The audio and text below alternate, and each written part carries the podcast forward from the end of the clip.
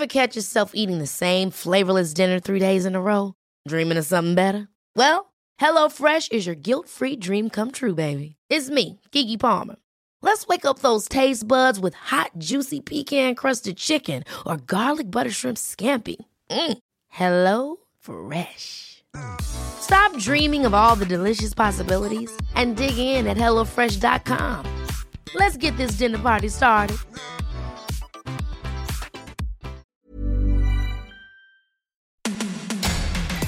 I dagens avsnitt av Menspodden har vi bjudit in Rebecka Hallenkreutz. Hon är nämligen medgrundare till organisationen Mensen som jobbar för att motverka menstabun och öka den allmänna kunskapen om mensen i hela samhället. Men hur gör man det? Vad är det vi alla borde lära oss om mens? Och vad var det egentligen som hände i höstas när nyhetsspalterna fylldes av debatter för och emot mensens menscertifiering?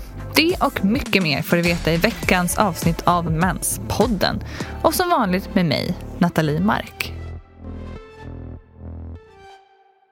Ja, men då hälsar jag Rebecka Hallenkreutz välkommen hit till Menspodden. Tack så mycket. Och du är ju medgrundare och tidigare ordförande för en organisation som heter Mensen. Mm. Eh, och det är därför du är här idag. Det ska bli jättekul att få prata lite om det här. Mm. Kul att vara här.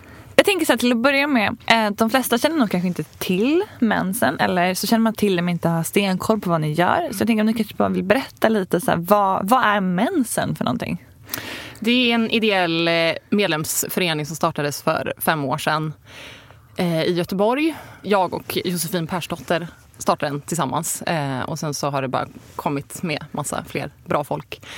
Eh, och sen så har vi, ja, vad har vi gjort egentligen under alla år? Vi fick ju vårt första projektbidrag för ett och ett halvt år sedan och innan dess så var det väl mer aktivistinriktat och det är svårt att få liksom, kontinuitet om man inte har anställd personal.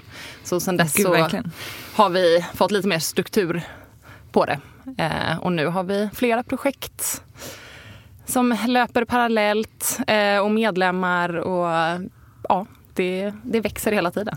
Eh, jo, men vi skulle säga det också att Josefin var faktiskt med i tidigare avsnitt av den här podden eh, och pratade om just mensaktivism och hennes forskning kring det.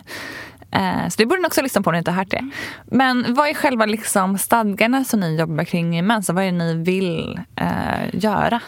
Det har ju alltid varit att vi vill sprida kunskap och bryta tabun, eller hänga ihop med kunskap, bryter ju tabun och slår hål på myter. Och det finns ju väldigt mycket eh, tabun och myter om just mens och väldigt mycket okunskap. Verkligen, det är ju någonting vi märker hela tiden också i den här podden. Att så här, gud, eller och jag märker när jag poddar att så här, vad man kan lite. Eller så här, vad mycket grejer man borde ha lärt sig för länge sedan typ. Mm. Och det tänker ni att ni fokuserar på att liksom bredda kunskapen och Ja. prata mer mens liksom.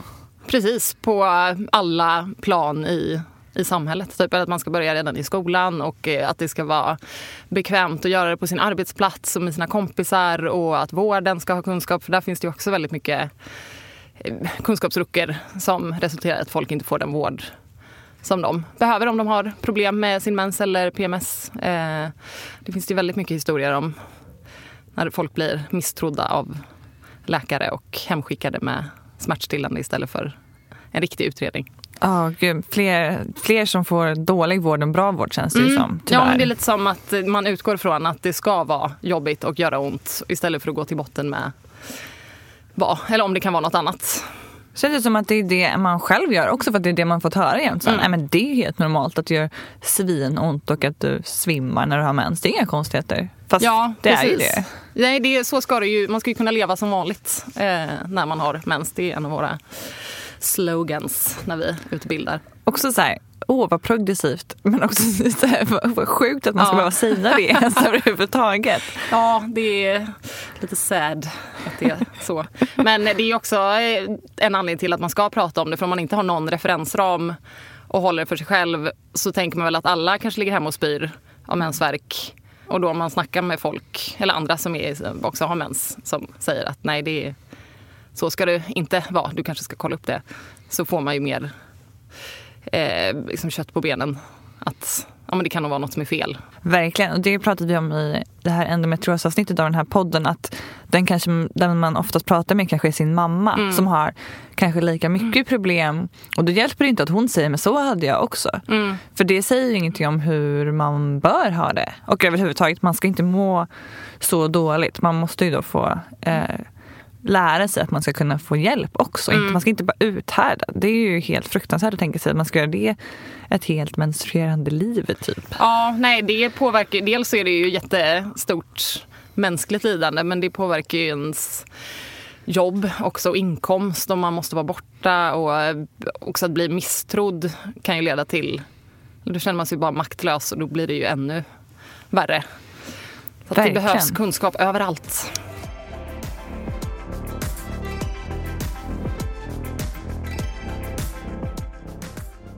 Men hur kommer det sig när, ni, när du och Josefin kom fram till att ni ville grunda mensen? Vad kom det ur? Liksom? Varför känner ni att ni saknade? Eh, det var lite en slump eh, att vi hittade varandra. Jag fick höra talas om henne och jag hade precis, för då pluggade jag globala studier i Göteborg och hade läst en artikel om hur mensstigma och menstabun i fattiga länder är ett sånt stort hinder för utveckling. Och så tyckte jag att det var så himla märkligt att jag som har läst globala studier i tre år aldrig hade tänkt på hur det är att ha mens om man inte har vatten, om man inte har någon mm. utbildning, eh, om man inte har mat för dagen. Och skämdes lite över att jag liksom har läst om globala problem i tre år. Bara, hur kan jag ha missat att tänka på den här dimensionen?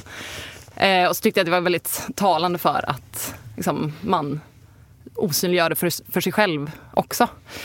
Eh, och så hörde jag talas om Josefin och så tyckte att hon lät som en intressant person och mejlade henne och frågade om vi skulle ses. Och så berättade hon om att hon ville starta en sån här förening. Jag bara, ja men det låter bra, jag är med. Och sen körde vi igång. Eh, och så gick det väldigt snabbt från att vi startade väl officiellt i februari för fem år sedan. Och sen så var vi med och gästpostade på det här Insta-kontot Kvinnohat. Mm -hmm. Du mm. minns? Absolut. Det och ja, det var ju superstort. Ja, då på den tiden så räknades det som, det var jättestort, då hade de typ 40 000 följare. Eh, och så skrev jag lite om mens och menshistoria och olika mensskydd och mensproblem och sjukdomar. Eh, och så bara exploderade det då. Eh, då märktes det att det fanns ett stort intresse och behov av att prata mer om mens och lära sig mer om mens. Att det fanns liksom ett uppdämt behov hos många att få prata om det. Det känns som att det var någonstans då som folk faktiskt också började prata om det lite mer. Det känns som att det har hänt väldigt mycket de här senaste mm. åren bara. Ja, jag tycker det har hänt hur mycket som helst. Men det var väl lite i samband med Liv Strömquists sommarprat brukar sägas. Ja, som såklart. Start. Sen är det klart att det Just har det. varit, funnits jättemycket organisationer och initiativ innan. Det är inte som att vi är först i världen eh, med att prata om mens efter Liv Strömquist. Eh, men eh, det jag har ju sett jättestor förändring bara min egen omvärldsbevakning och hur det är i media och hur liksom, man pratar om det generellt och att det, det här med Socialstyrelsen, att de har tagit fram, eh, det ska ta fram riktlinjer för endometriosvård. Det är också en sån stor... Just det. Nu när som helst väl? Ja, de fick det uppdraget 2017 tror jag. Jag är inte helt säker. Nej. Men det är ju en stor vinst att de har lyft det, för det är en folksjukdom. Liksom det är en av tio i fertil ålder som har män som har endometrios i princip. Och det är ju helt sjukt att det inte ens har funnits liksom nationella riktlinjer för hur man ska behandla eller söka vård eller hur mm. det funkar överhuvudtaget. Det är ju verkligen att förminska folk ja. som lider otroligt mycket som man kan göra när man har endometrios.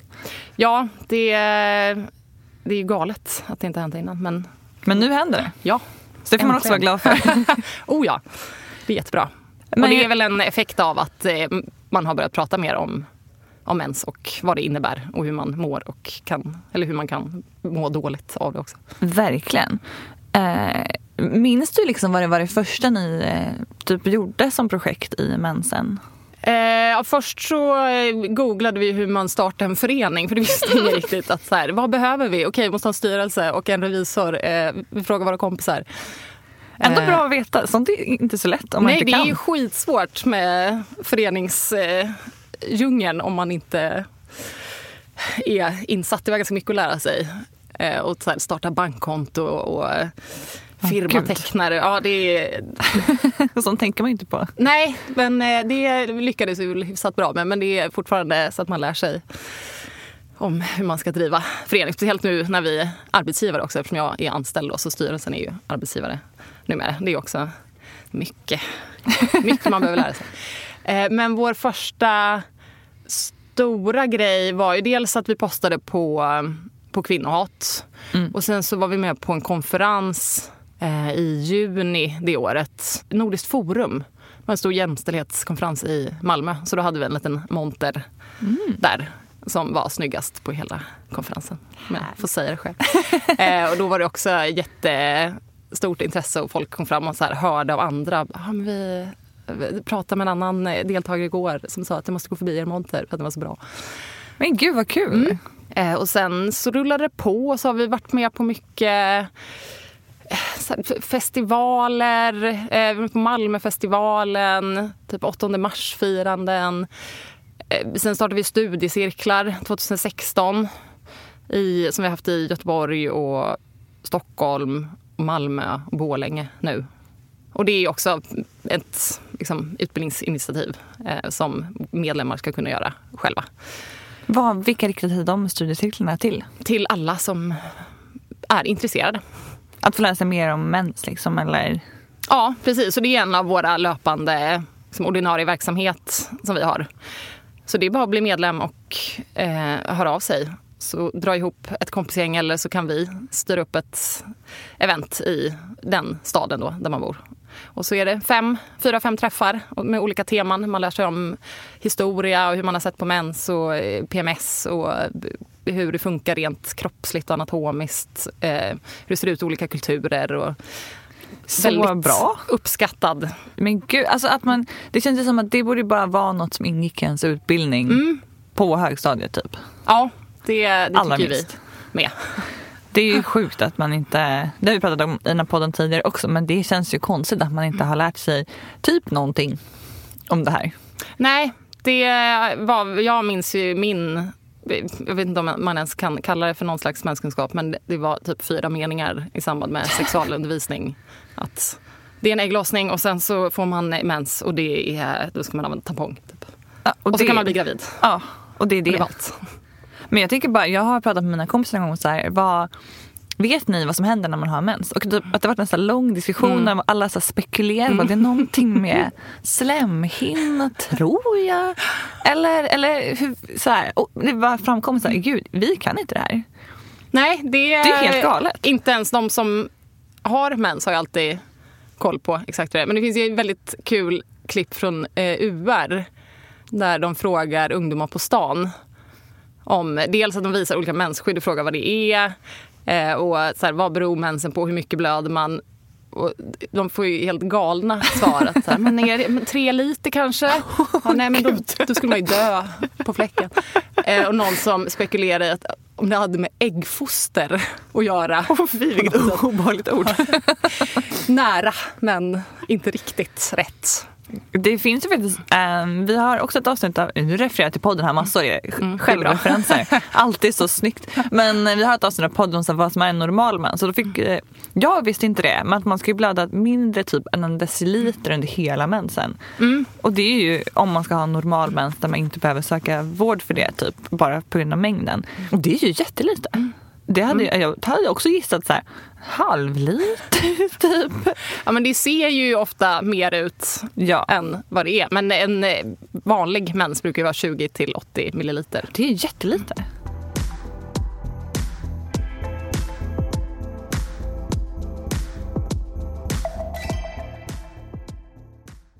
Men jag tänker så här, ni, eh, om man inte hade hört talas om er tidigare så kanske man hörde talas om er när ni under förra året fick eh, uppmärksamhet för att ni hade fått en finansiering från Jämställdhetsmyndigheten om att mm. menscertifiera arbetsplatser. Mm. Det vart ju halabaloo oh ja. i spalten om det här. Det var, det var lite var cirkus. Men kan inte du berätta så här, från ert perspektiv, för nu har man bara fått läsa massor av olika artiklar och diskussioner och kritik och till höger och vänster. Men vad är egentligen det ni vill göra när ni jobbar med den här typen av menscertifiering som ni ju har som ett delprojekt i mensen? Eh, jag kan börja med lite bakgrund till det där. För det var så extremt... Och det var också väldigt oväntat att det skulle bli sån nyhet. Men det låg nog i tiden och att det hade med själva myndigheten att göra. Folk som var kritiska till den också var kritiska till oss. Vi har ju fått statsbidrag innan mm. som inte alls har hamnat på Flashback eller Gud. alla ledarsidor i landet. Eh, men vi sökte ju de pengarna för ett år sedan. Då, då hade, det här är ett bidrag som har funnits länge som heter något med det är också den här bidragsdjungeln och ideella föreningar. Eh, men verksamhetsbidrag för kvinnors organisering. Och tidigare låg det under Myndigheten för ungdoms och civilsamhällesfrågor. Och sen flyttade det över då till Jämställdhetsmyndigheten. Så det är inget nytt bidrag som vi har fått. Och det var ju många som trodde det. Att, så här, vad är det de håller på med på den här mensmyndigheten? Eh, och det är liksom en jätteliten del av vad de gör. De är två personer som jobbar med just bidrag på myndigheten. De är 60 pers totalt. Mm. Ehm, men det var att det dök upp att vi har, när vi som under alla år har pratat med folk och eh, så man pratar om olika erfarenheter, att det har dykt upp som ett problem eller att många önskat att eh, de kunde göra något, eller att de upplever problem med män som de kanske inte riktigt vet hur de ska göra med på sin arbetsplats eller att de inte blir trodda av ledningen eh, eller att de måste sjukanmäla sig, eh, förlora jättemycket inkomst. Eh, det kan ju vara, handla om sådana enkla grejer som att det inte finns tillgängliga toaletter, om man behöver byta mensskydd eller in, inga mensskydd. Det är en ganska enkel grej att bara sätta ut på arbetsplatser. För man har ju toapapper. Räkna inte med folk ska ta med sig sitt eget toapapper. Då kan man ju också bjuda på lite mensskydd. Det Verkligen, herregud. Eh, och sen så är det här ett pilotprojekt och det innebär att vi ska liksom utreda vad behövs, vad kan man göra eh, bättre. Och det ska väl landa i någon slags utbildning som arbetsplatser kan beställa. Och också lite konsultande, att vi går igenom liksom policydokument och så här, om arbetsmiljö och företagshälsa och hur man kan få in mäns och menshälsa som en en dimension. Eh, för det hjälper ju både arbetsplatsen och den anställda som har mens. Eh, att man ska kunna känna sig bekväm och prata med sin eh, chef om det.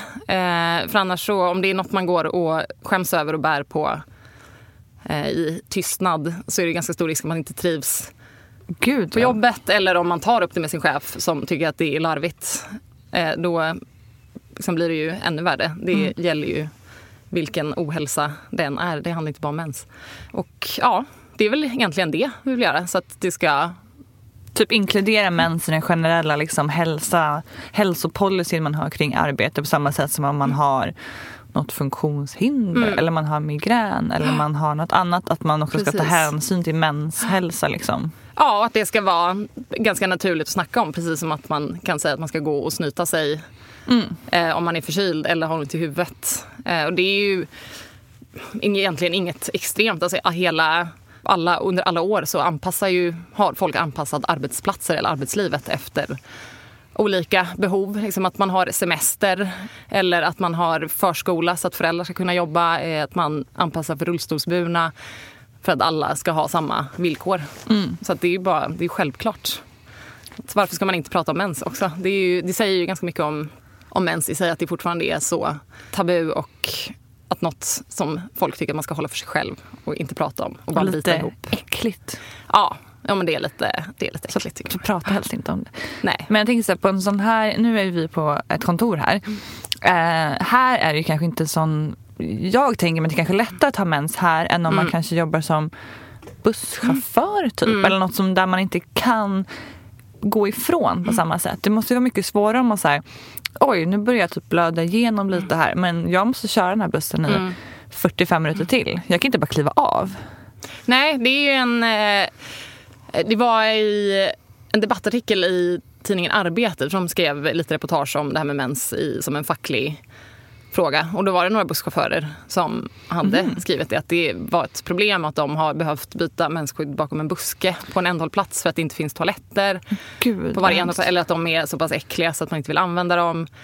Eh, och det är också en sån grej som ganska lätt skulle kunna åtgärdas men att många inte ens tänker på det är ju fortfarande rätt ojämställt i samhället att många chefspositioner innehålls av män. Som, och det behöver inte vara att någon är liksom, medvetet förtryckande men man tänker inte på det lika mycket om man inte har om det inte är en del av ens egen vardag. Nej såklart, det är inte säkert att man ens har reflekterat över att det inte finns. Men då måste det finnas ett forum där man kanske kan lyfta och prata om det utan att det ska kännas jobbigt. Mm. Liksom.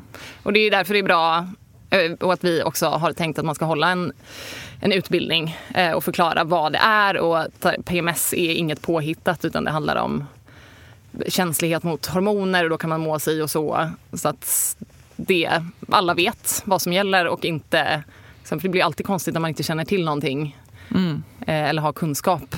Och då är det lättare att tro att någon typ överdriver eller hittar på om man inte har någon erfarenhet av Mycket PMS såklart. eller mensvärk själv. Verkligen.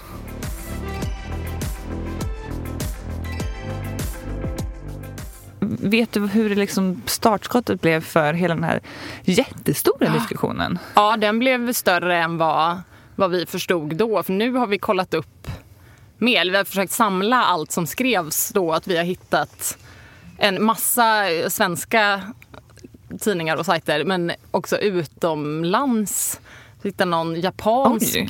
podd som hade pratat om, om det här. Bara, oj, det är, det är så spännande.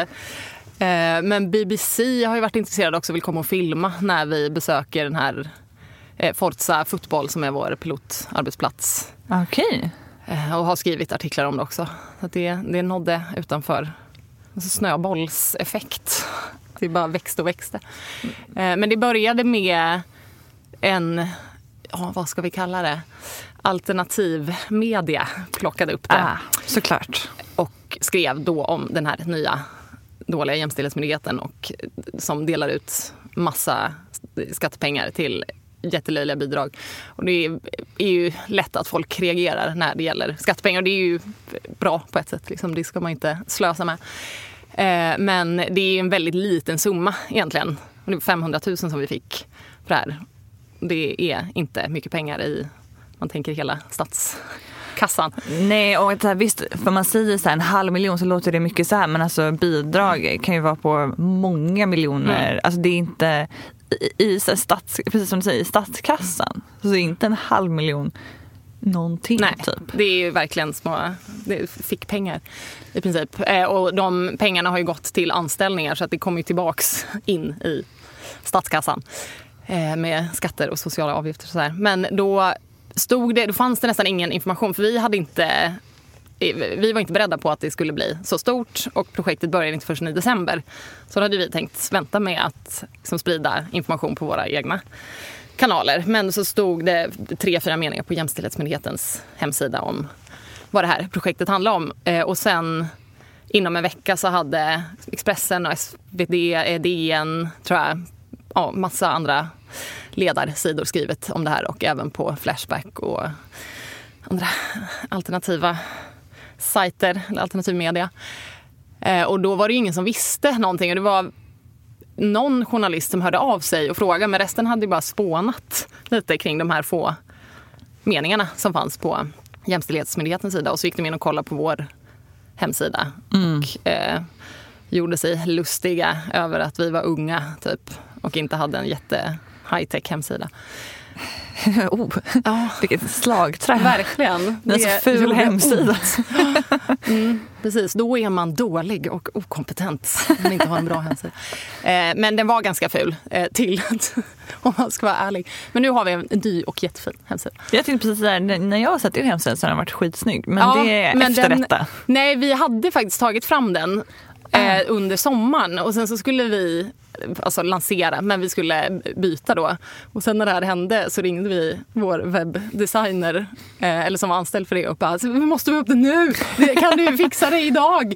Och han var på semester och bara ja visst, eh, det är klart jag fixar det här. Så att vi, eh, ja, det blev lite stressigt att få upp det nya. Man vill ju ändå visa sig från sin bästa sida. Såklart. Men det låter ju rimligt som du sa tidigare för Jämställdhetsmyndigheten fick jättemycket kritik från främst kanske högerhåll eftersom den mm. instiftades av en vänsterregering. Mm. Eh, liksom. Eh, så hela satsningen från början var ju liksom hånad. Så det är klart att då kanske man åker med på ett bräde där oavsett. Ja, ja, ja. Liksom. Det, vi hamnar ju verkligen i det blev ett slagträ. Ja. För att det är ganska lätt att skämta om, eller skämta bort mens. För att det fortfarande är väldigt konstigt i många ögon varför man ens måste säga det ordet. Ja, gud. Men jag läste också på Expressens ledarsida här. De skrev, eh, jag ska citera, Mm. att Expressens ledarsida var kritisk till idén på en jämställdhetsmyndighet från början. Risken tedde sig överhängande att myndigheten skulle lägga krut på traditionella medelklassfrågor. Allt från föräldraledighet till kvotering av börsstyrelser. Mm. Eh, och sen då går man in på att kritisera att det här är ju en klassisk sån strunt medelklass-satsning. Mm. Men jag tycker också att det är lite märkligt för att som du nämnde nu, med så här, eller som vi pratade om med busschaufförer och sånt, det är ju knappast en medelklassproblematik att få rimligare villkor på en arbetsplats. Nej, det och de som eh, kanske mår jättedåligt av att ha endometrios eller eh, svår PMS men inte känner att de kan vara hemma för att eh, de förlorar pengar och inte har råd med det. det är ju, de har ju jättestor nytta av om man skulle kunna hitta någon lösning eller någon, att arbetsplatser har en policy att man inte eh, behöver ha en karensdag. Nu är väl det systemet annorlunda har jag förstått som med Ja, karensdag. Men ja, det. det. att det är väldigt orättvist att man ska förlora pengar Mm. varje månad kanske för man mår dåligt av sin Verkligen. menscykel. Sen kan man kanske tycka att det kanske inte är en medelklassfråga att få föräldraledighet heller. Nej, Eh, men eh, så uttryckte de det i alla fall. Men hur var det för er att eh, liksom en ganska liten organisation och sen så bara helt plötsligt hamna överallt. Hur, liksom, hur hanterade ni det? Eller hur var det? eh, ja det var lite chockartat. Att det, skulle, det är klart att vi har fått kritik innan, att folk tycker att det är löjligt och äckligt och tror att vi sitter och målar med varandras mensblod, typ. Att det är något flum.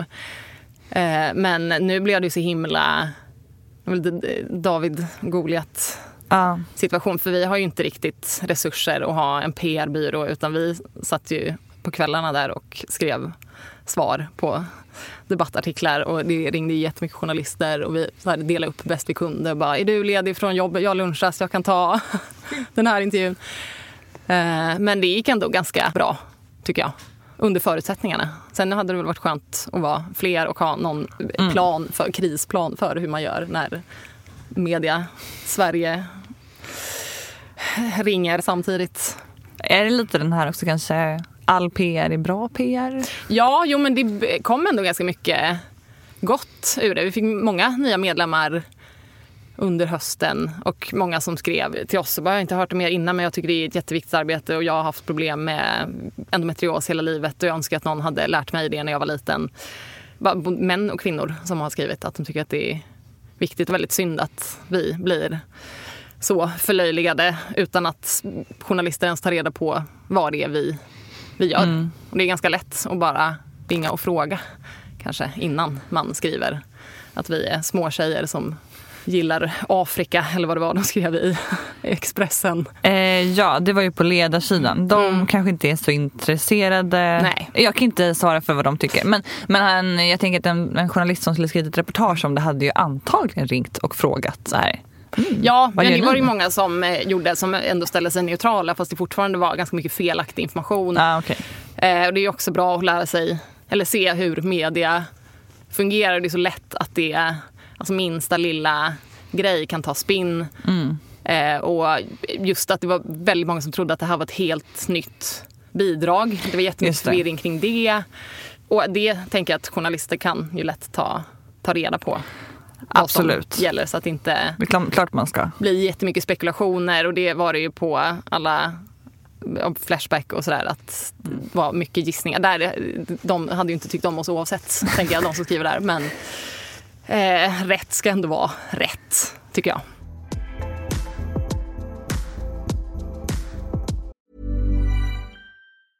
There's never been a faster or easier way to start your weight loss journey than with PlushCare.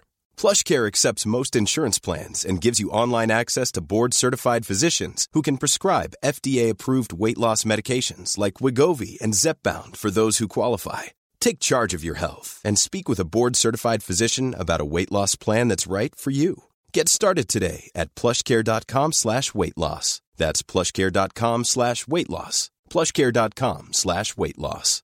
This is Paige, the co-host of Giggly Squad, and I want to tell you about a company that I've been loving, Olive and June. Olive and June gives you everything that you need for a salon quality manicure in one box. And if you break it down, it really comes out to $2 a manicure, which is absolutely insane. It's also so easy to get salon worthy nails at home with Olive and June. The difference between how your nails used to look when you did them yourself and now with the Manny system is a complete game changer. The best thing about Olive and June too is it's a quick dry. Dries in about one minute, lasts for five days, and full coverage in up to one to two coats. Visit oliveandjune.com slash perfectmanny20 for 20% off your first system. That's oliveandjune.com slash perfectmanny20 for 20% off your first system.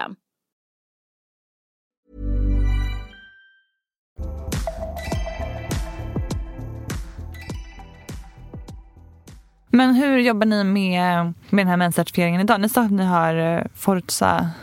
Ja, precis. Vi samarbetar med eh, Forza Fotboll, ett appföretag Ja. eh, som är en startup från början. Tror jag. Som har växt väldigt mycket de senaste åren. Jag tror de har funnits i sex år. De är 50 anställda, eller 60, någonstans där. Mm, många ändå. Eh, ja, men det är en väldigt härlig arbetsplats. Och har en, eh, de är liksom folk från hela världen som jobbar där och det är programmerare och så HR och ja, många olika yrkeskategorier. Och deras vd Patrik då, han är väldigt engagerad i sina som anställdas välmående eh, och gör massa mätningar och försöker optimera det på alla sätt han kan. Så att när han tyckte att det här var en självklar grej och insåg ju sin egen eller var väldigt självkritisk och sa att jag har jobbat med det här i sex år och aldrig ens tänkt på att någon kanske är hemma från jobbet för att de har PMS. Och det är antagligen att en person inte är bekväm att berätta det. Nej, just det. Eh, Och så här, det är klart vi ska göra det här bättre för alla. Så det känns väldigt bra. Eh, och då kommer vi ha den här föreläsningen i maj och nu ska vi näst, nästa vecka ska vi dit och träffa en fokusgrupp och gräva ner oss lite mer i vad de tycker och liksom vilka situationer eller eh, policy som kan behöva förändras. Så pratar vi både med eh, anställda som har mens och som inte har mens. Eh, så att det inte bara ska bli en tjej kvinnofråga för det berör ju alla egentligen. Kommer ni utarbeta sen en liksom anpassad plan för varje ställe Ja. ni arbetar med? Liksom? Det är tanken, eller att göra allmänna riktlinjer och sen att man ska kunna, att vi ska kunna anpassa det efter för det är jätteolika som du sa, att är man på ett kontor, är man, jobbar man i hemtjänsten eller eh, inte, trädgårdsmästare, eh, vad det nu kan vara. Det är, och kontor kan ju se jätteolika ut Verkligen, såklart. också. Eh, så det finns liksom inte en lösning för alla. Men då ska det vara någon slags allmänna riktlinjer eller policyförslag och sen kunna anpassa det då. Vad spännande. Så ni är ändå ute nu och ska ta tag i det här. Och vi har gjort en enkät också som vi skickade ut bara för att kolla, ta tempen lite. Så fick vi in 800 svar på några dagar. Och bara, Gud, vi får pausa. Oj! Eh, för att vi hinner inte analysera alla de här svaren. Men det var ju mycket, mycket som talar för att det här behövs. Många som har problem eh, eller skriver att de förlorar inkomst eller att de mår jättedåligt men inte kan vara hemma från jobbet. Att det inte finns toaletter på arbetsplatsen. Eh, ja, det är, det är ganska brett ämnet ändå. Verkligen. Mens på, i arbetslivet. Ja, det är ju väldigt stort liksom, som du säger, som det kan vara så himla mycket olika typer av arbetsplatser eller situationer eller miljö eller gruppsammansättningar. Eh, liksom. Precis. eh, det kan ju såklart påverka om man har om man har mens och har en chef som också har mens kanske är det mycket lättare att så här jag har jättegrov PMS men om man har en chef som man kanske inte alls litar på eller som inte verkar förstående då kanske man inte alls känner att man kan säga sånt eller liksom Nej, eller bara man kanske, inte, man kanske absolut kan jobba men man kanske behöver jobba hemifrån om det finns den möjligheten. Precis, ja, men det är sånt som vi också har tänkt kolla på. Då. För det är, det är jobb, eller tråkigt att behöva sjukanmäla sig en hel dag om det är några timmar som är väldigt jobbiga.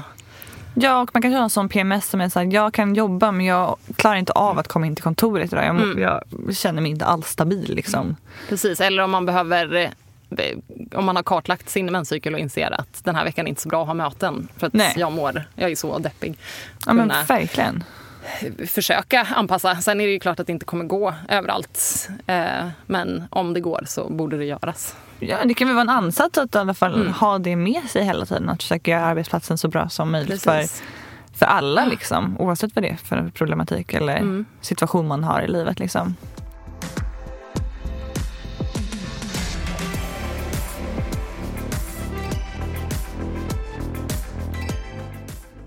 Men ni har ju också en massa andra projekt här eh, i mensen. Mm. Och eh, du befinner dig vanligtvis i Göteborg.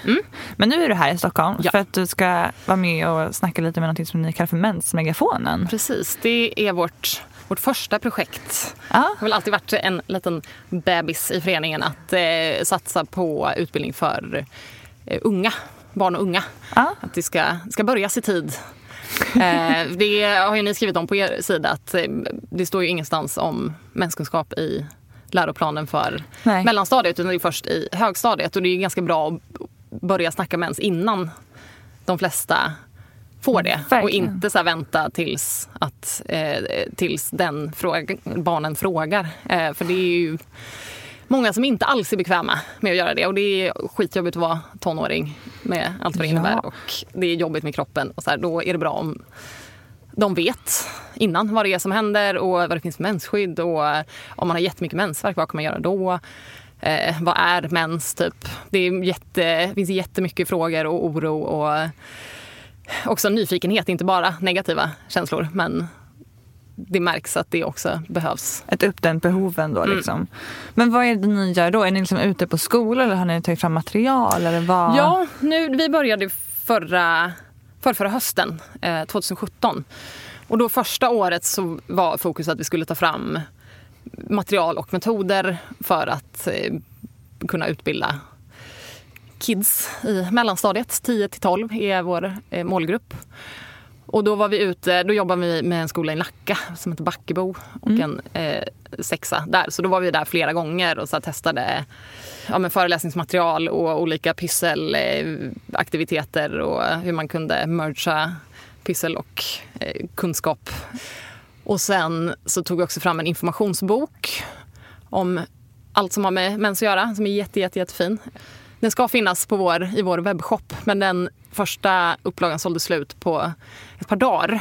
Oj. Den, slut, den är gratis, men den tog slut eh, jättesnabbt. Så nu ska vi skynda oss att trycka upp nya. För det är också... Det, uppenbarligen behövs ju det också. Jo, men det var, först var ju tanken att vi skulle ge det till skolor och fritidsgårdar och folk som jobbar med, med målgruppen. Men det var jättemycket privatpersoner som hörde av sig. Jag måste ge det här till min lilla syster, jag vill ge det här till mina barn och jag har saknat den här typen av eh, material eller info, infomaterial om mens. Eh, för det är väldigt inkluderande språk och neutralt och det är liksom inte så här överdrivet. Bara, mens är toppen och coolt och jättebra. eh, det kan också bli lite fel om man så ska tvinga på någon att du ska tycka att det är jättespännande och roligt att ha mens. Det kommer inte alla tycka. Eh, Verkligen inte. men inte heller att det är Nej, negativt exakt. utan det är bara neutralt och eh, liksom kunskapsbaserat. Det är en vanlig kroppsfunktion och vi beskriver att det är det. Så bra grej. Eh, och nu eh, andra året så ska vi utbilda informatörer så att vi kan nå till fler. För nu har det varit jag och eh, en, min kollega Elin som har jobbat med det här främst. Och sen har Josefin varit med på ett hörn också innan, Josefin Persdotter. Och nu är det också Sanna från styrelsen som är eh, vår. Men det är ju, vi är ganska få och vi kan ju inte täcka hela Sverige. Lite mycket begärt ändå. Ja, det får man ha, skaffa en, en mensbuss och köra runt land och rike. Eh, men då ska vi utbilda informatörer som kan gå ut i skolor. Och sen är ju tanken att skolor ska kunna beställa ett menspass.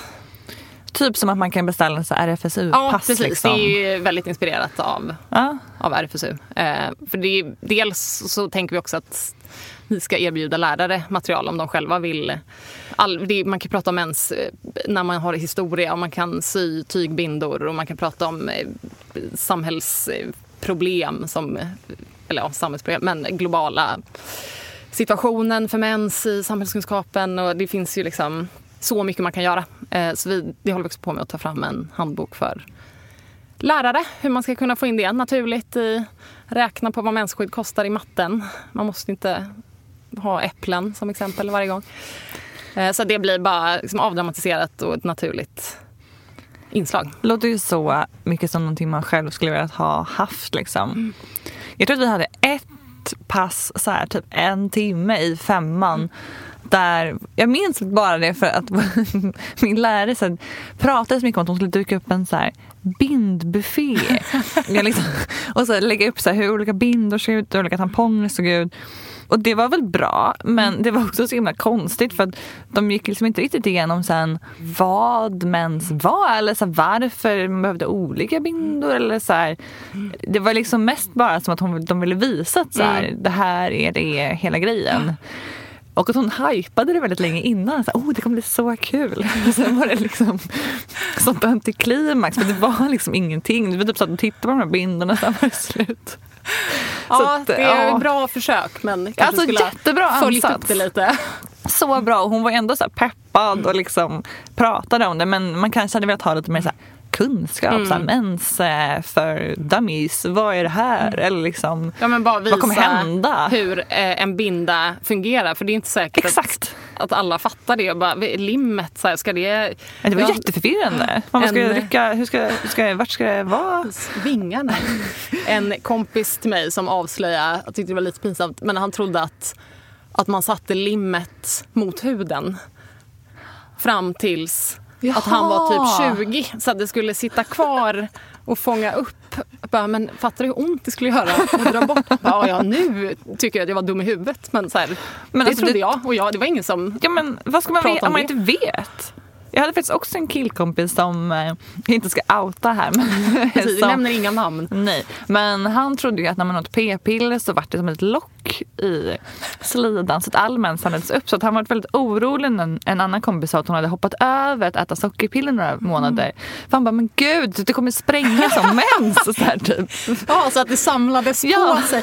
Undrar hur han tänker att det hade kommit ut då. Eh, Det ingen när man aning. slutar äta så kommer det tre liter. Ja, Ja men typ. Och jag, tänkte så här, jag tror inte han hade reflekterat över att det låter lite så här mm, farligt rent infektionsmässigt. Eller Ja. så här, är det verkligen bra att det ligger massa gammalt blod i en stor Precis, klump? och hur, så här, det med flytningar, om man har koll på det. Nej, det- så, ja, det, var måste många- ju finnas ett, Många frågetecken. ett utlopp. Men det säger också någonting om hur dålig kunskap Mm. man...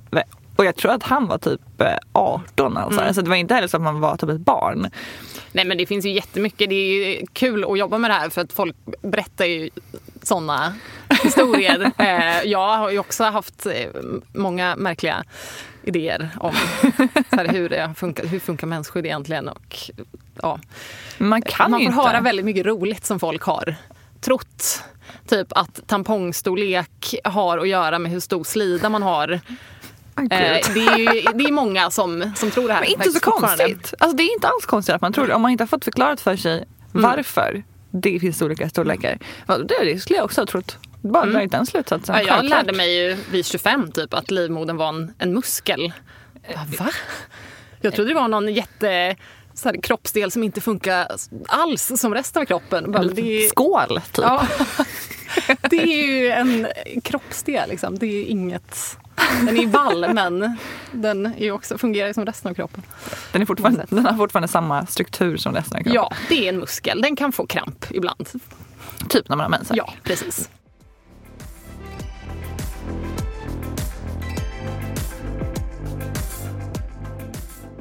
Men eh, vad, vad sa de här sexorna ute i Nacka som ni hade liksom kontakt med? Vad var deras reaktion på allt det? Tyckte de att det var kul? Eller vad? Ja, de tyckte det var jätteroligt. Åh. Det, sen är det klart att det alltid finns vissa i klassen som sitter och bara "Nej, det är tråkigt, mm, jag vill inte lyssna.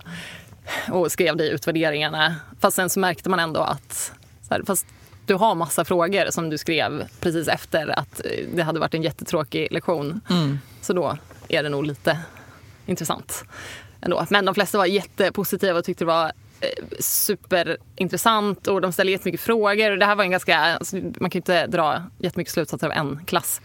För det var de var ganska öppna i allmänhet tror jag med att prata om kropp och sånt. Mm. Och det beror ju på vilka lärare man haft innan och hur de har hanterat det. Men just den här klassen var väldigt bekväma med att prata om det. Eh, och ställde jättemycket frågor och det var ingen som eh, kände sig dum. För det är också en risk att ingen riktigt vågar ställa vissa frågor för de tror att någon annan ska skratta. Men, Ja, just det. men det blir lite känsligt. Det märks jättestor skillnad där om man eh, pratar med en tioåring eller en 14-åring. Att där i tonåren så börjar det bli alltid jätte, jättepinsamt. Ja, är då är det ju allting jobbigt överlag. Mm. Så det kanske inte har så mycket med mens att göra som så här, livet. Nej, precis. Det, det är ju allt som är jobbigt då. Och man ska vara precis som alla andra och vill inte ställa en fråga om ingen annan gör det. Typ. Såklart. Eh, men eh, ja, det var jättekul att vara där och läraren var superpositiv och hon satt ju med hela lektionen och sa att hon lärde sig väldigt mycket också Mm. av det. Och det är det som, när vi har pratat med andra lärare också, så här, ja men det behövs verkligen. Och liksom bara få tips, hur ska man börja prata om det? Och som din lärare kanske hade haft jättestor nytta av en sån här handbok som Verkligen. ville men inte riktigt visste. Hur? Nej, hon kanske inte visste så mycket om tampongstorlek själv. Nej. Och då är det svårt, att, för det tror jag är många som känner att jag kan inte det här så jag vågar inte lära ut. Ja, men precis. Och sen, det var ju också nästan, nu får jag panik när jag säger det, men det var ju nästan 20 år sedan. Så Åh gud, jag lite svettig. Men, ja, så det, menar, det kanske har hänt en del sedan dess också. Att det finns kanske i alla fall lite bättre tänk Ja. kring de här typerna av frågor. Det tror jag absolut generellt att det är bättre än vad det var Mm. då. Allt som har med sexualundervisning är nog lite bättre nu och mer inkluderande än vad det var då. Eh, men det finns ju mycket Mm. Det har ju ni sett i era undersökningar på mansplaining att det, Verkligen. det skulle ju vara bra om det fanns en nationell riktlinje eller i eh, skolplanen att man ska Definitivt. prata lite mer om det. Ja, ni kan ju gå in där om ni vill. Vi har just nu en stor satsning som heter mensesplaining.se där vi just pratar om det här att det är ju galet att man inte får bättre, liksom, att det inte står i läroplanerna tidigare, att man inte har mer struktur kring vad man ska prata om så, som ni är ute och ser också. Det är ju känns ju som en jätteviktig fråga med tanke på hur många av skoleleverna som troligtvis kommer få mens under en period som är ganska känslig när man kanske inte vågar säga saker. Då måste ju skolan på något sätt kunna fånga upp det kan man ju tycka. Precis, och då om man redan har pratat om ens och hört det och det är bara en, en del av utbildningen, då blir det inte lika stor grej Nej, precis. när det väl händer. För det är ju klart att det kan kännas skitjobbigt om ingen har pratat om ens fram tills att man är 13 så får man sin första mens. Bara, men jag kan inte börja Nej. eller vara den första Nej. som ska ta upp det här. Då är det ju bra om det Särskilt om man, eh, det är många som får mens när de är typ nio. Mm. Det är ju lite sent då att ha undervisning vid 15 Mm. om, om det här. Precis. Det är ju rätt många formativa år där som man har missat Ja. liksom, grundläggande grejer. Ja, ja, jag tycker att man ska börja prata om sånt direkt. Allt som har med kroppen och eh, kroppsintegritet och mjuka värden. Definitivt. börjar med så fort de förstår språk. Det tycker jag också.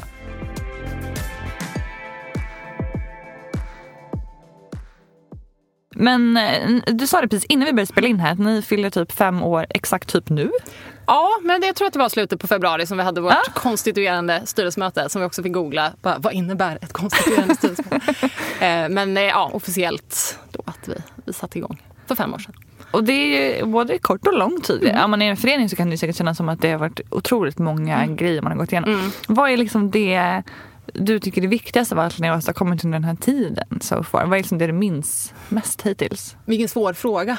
Men det, det som jag själv känner mig mest stolt över är nog att vi har bara lyckats etablera oss som förening och att vi har eh, byggt upp en struktur, att vi kan söka bidrag för det vi vill jobba med eh, och kan anställa folk. Eh, det känns som den, den största bedriften och att vi är ute och utbildar jättemånga olika grupper. Men tack vare det antagligen också, att ni har möjlighet att göra det då. Och kunna jobba ännu mer med de frågorna. Ja, ja, ja, det går ju inte att göra ideellt i längden. Då kommer man ju bli utbränd förr eller senare. Eh, och att även om det inte finns, där nu går, jag, nu går jag på min egen empiri, men att det känns som att många har blivit hjälpta på olika sätt av Dels att de har fått kunskap om eh, liksom att endometrios finns och bara oj, det här är nog det jag har haft i 15 år utan att veta om det. Eller att de bara känner att de är mer kompis med sin kropp efter att ha gått en studiecirkel. Eh, Eller bara förstår sin fint. kropp mer Ja. liksom. precis. Och vad vill ni göra nu framåt då? Man blickar liksom, vad ska ni satsa på framöver? Vad är, liksom, vad är det som sker? Vi ska fortsätta med våra projekt och så kommer vi att ha, eller studiecirklar, det, är ju om, det håller ju inte vi i då utan det är medlemmar. Men det är löpande och sen så har vi instiftat det här priset Årets menstoalett. Mm -hmm. Som vi delar ut 19 november som är internationella toalettdagen och även internationella mansdagen.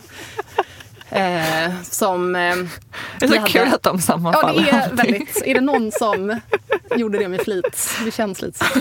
ja. eh, då, så, eller det är ett pris då för att uppmärksamma positiva exempel på toaletter och på offentliga toaletter, arbetsplatser där mens liksom är en naturlig del av, av toalettmiljön. Eh, konstigt ord, men. Eh, så ja, vann. Eller Så fick folk nominera bra toaletter och sen så eh, valde en jury ut en vinnare. Så det har vi tänkt att det ska vara en så kontinuerlig grej och som en uppmuntran till allt och alla. Bara sätt in lite mensskydd. Gör. Alltså det är verkligen inte liksom hjärnkirurgi. Nej men exakt. Det är väl bara så här, stoppa in, ge, på samma sätt som du mm. säger, så man säger, ha toapapper, ha mm. lite mensskydd. Mm. Eh, för att man kanske har glömt det mm. och då kanske det är lite jobbigt. Eh, om, kanske jobbigt, kanske inte jobbigt. Men folk kanske tycker att det är jobbigt att säga mm. högt så här, är det någon som har en tampong? Mm. Och det är jobbigt att köra pappersbindan, tror jag alla kan hålla med om. Ja, det tror jag. Eh, gjort den. Det kan vi vara överens om i det här rummet. Gud, verkligen. Det är inte något man rekommenderar.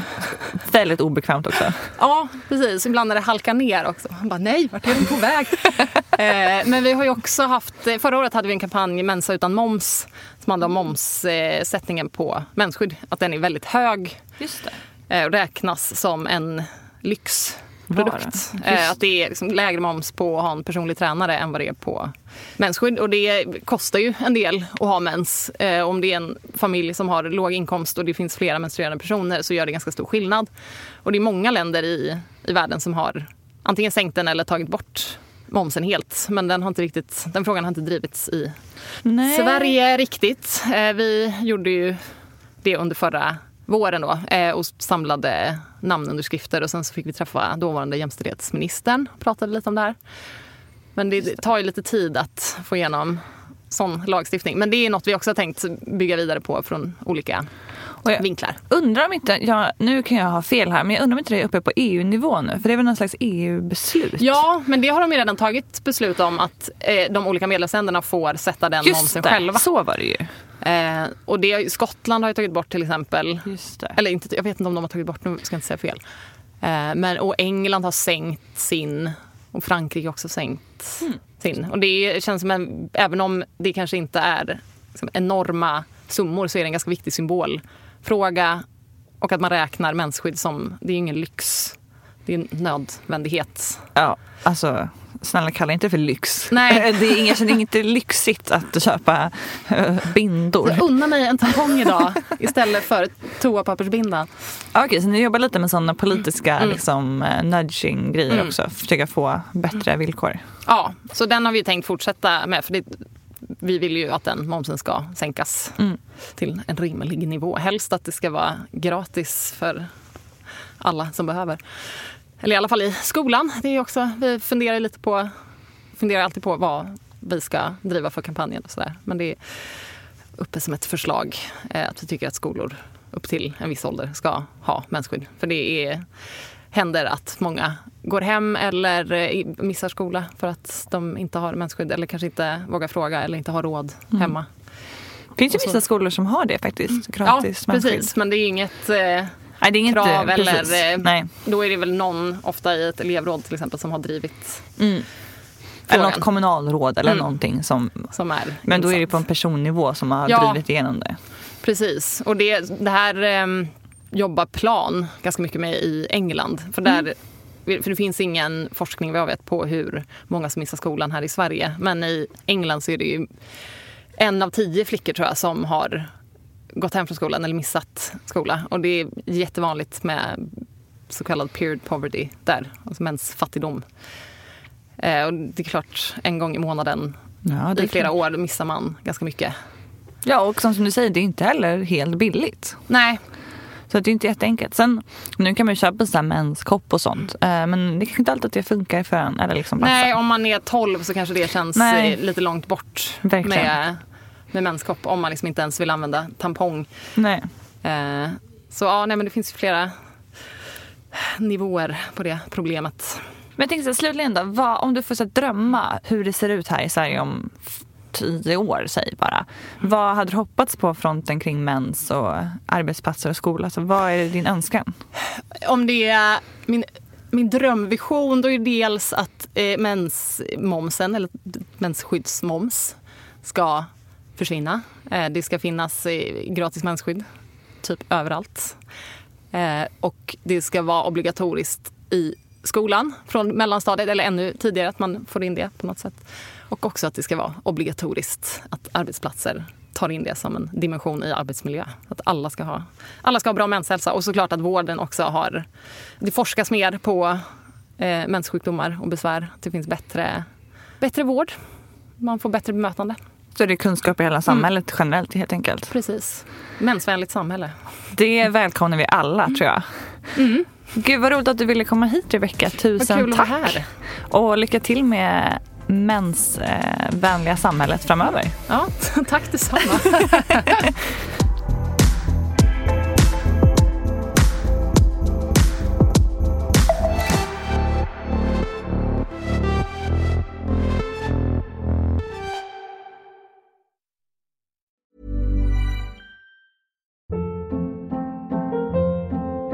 Hold up. What was that? Boring. No flavor. That was as bad as those leftovers you ate all week. Kiki Palmer here, and it's time to say hello to something fresh and guilt-free. Hello Fresh. Jazz up dinner with pecan-crusted chicken or garlic butter shrimp scampi. Now that's music to my mouth. Hello Fresh. Let's get this dinner party started. Discover all the delicious possibilities at hellofresh.com.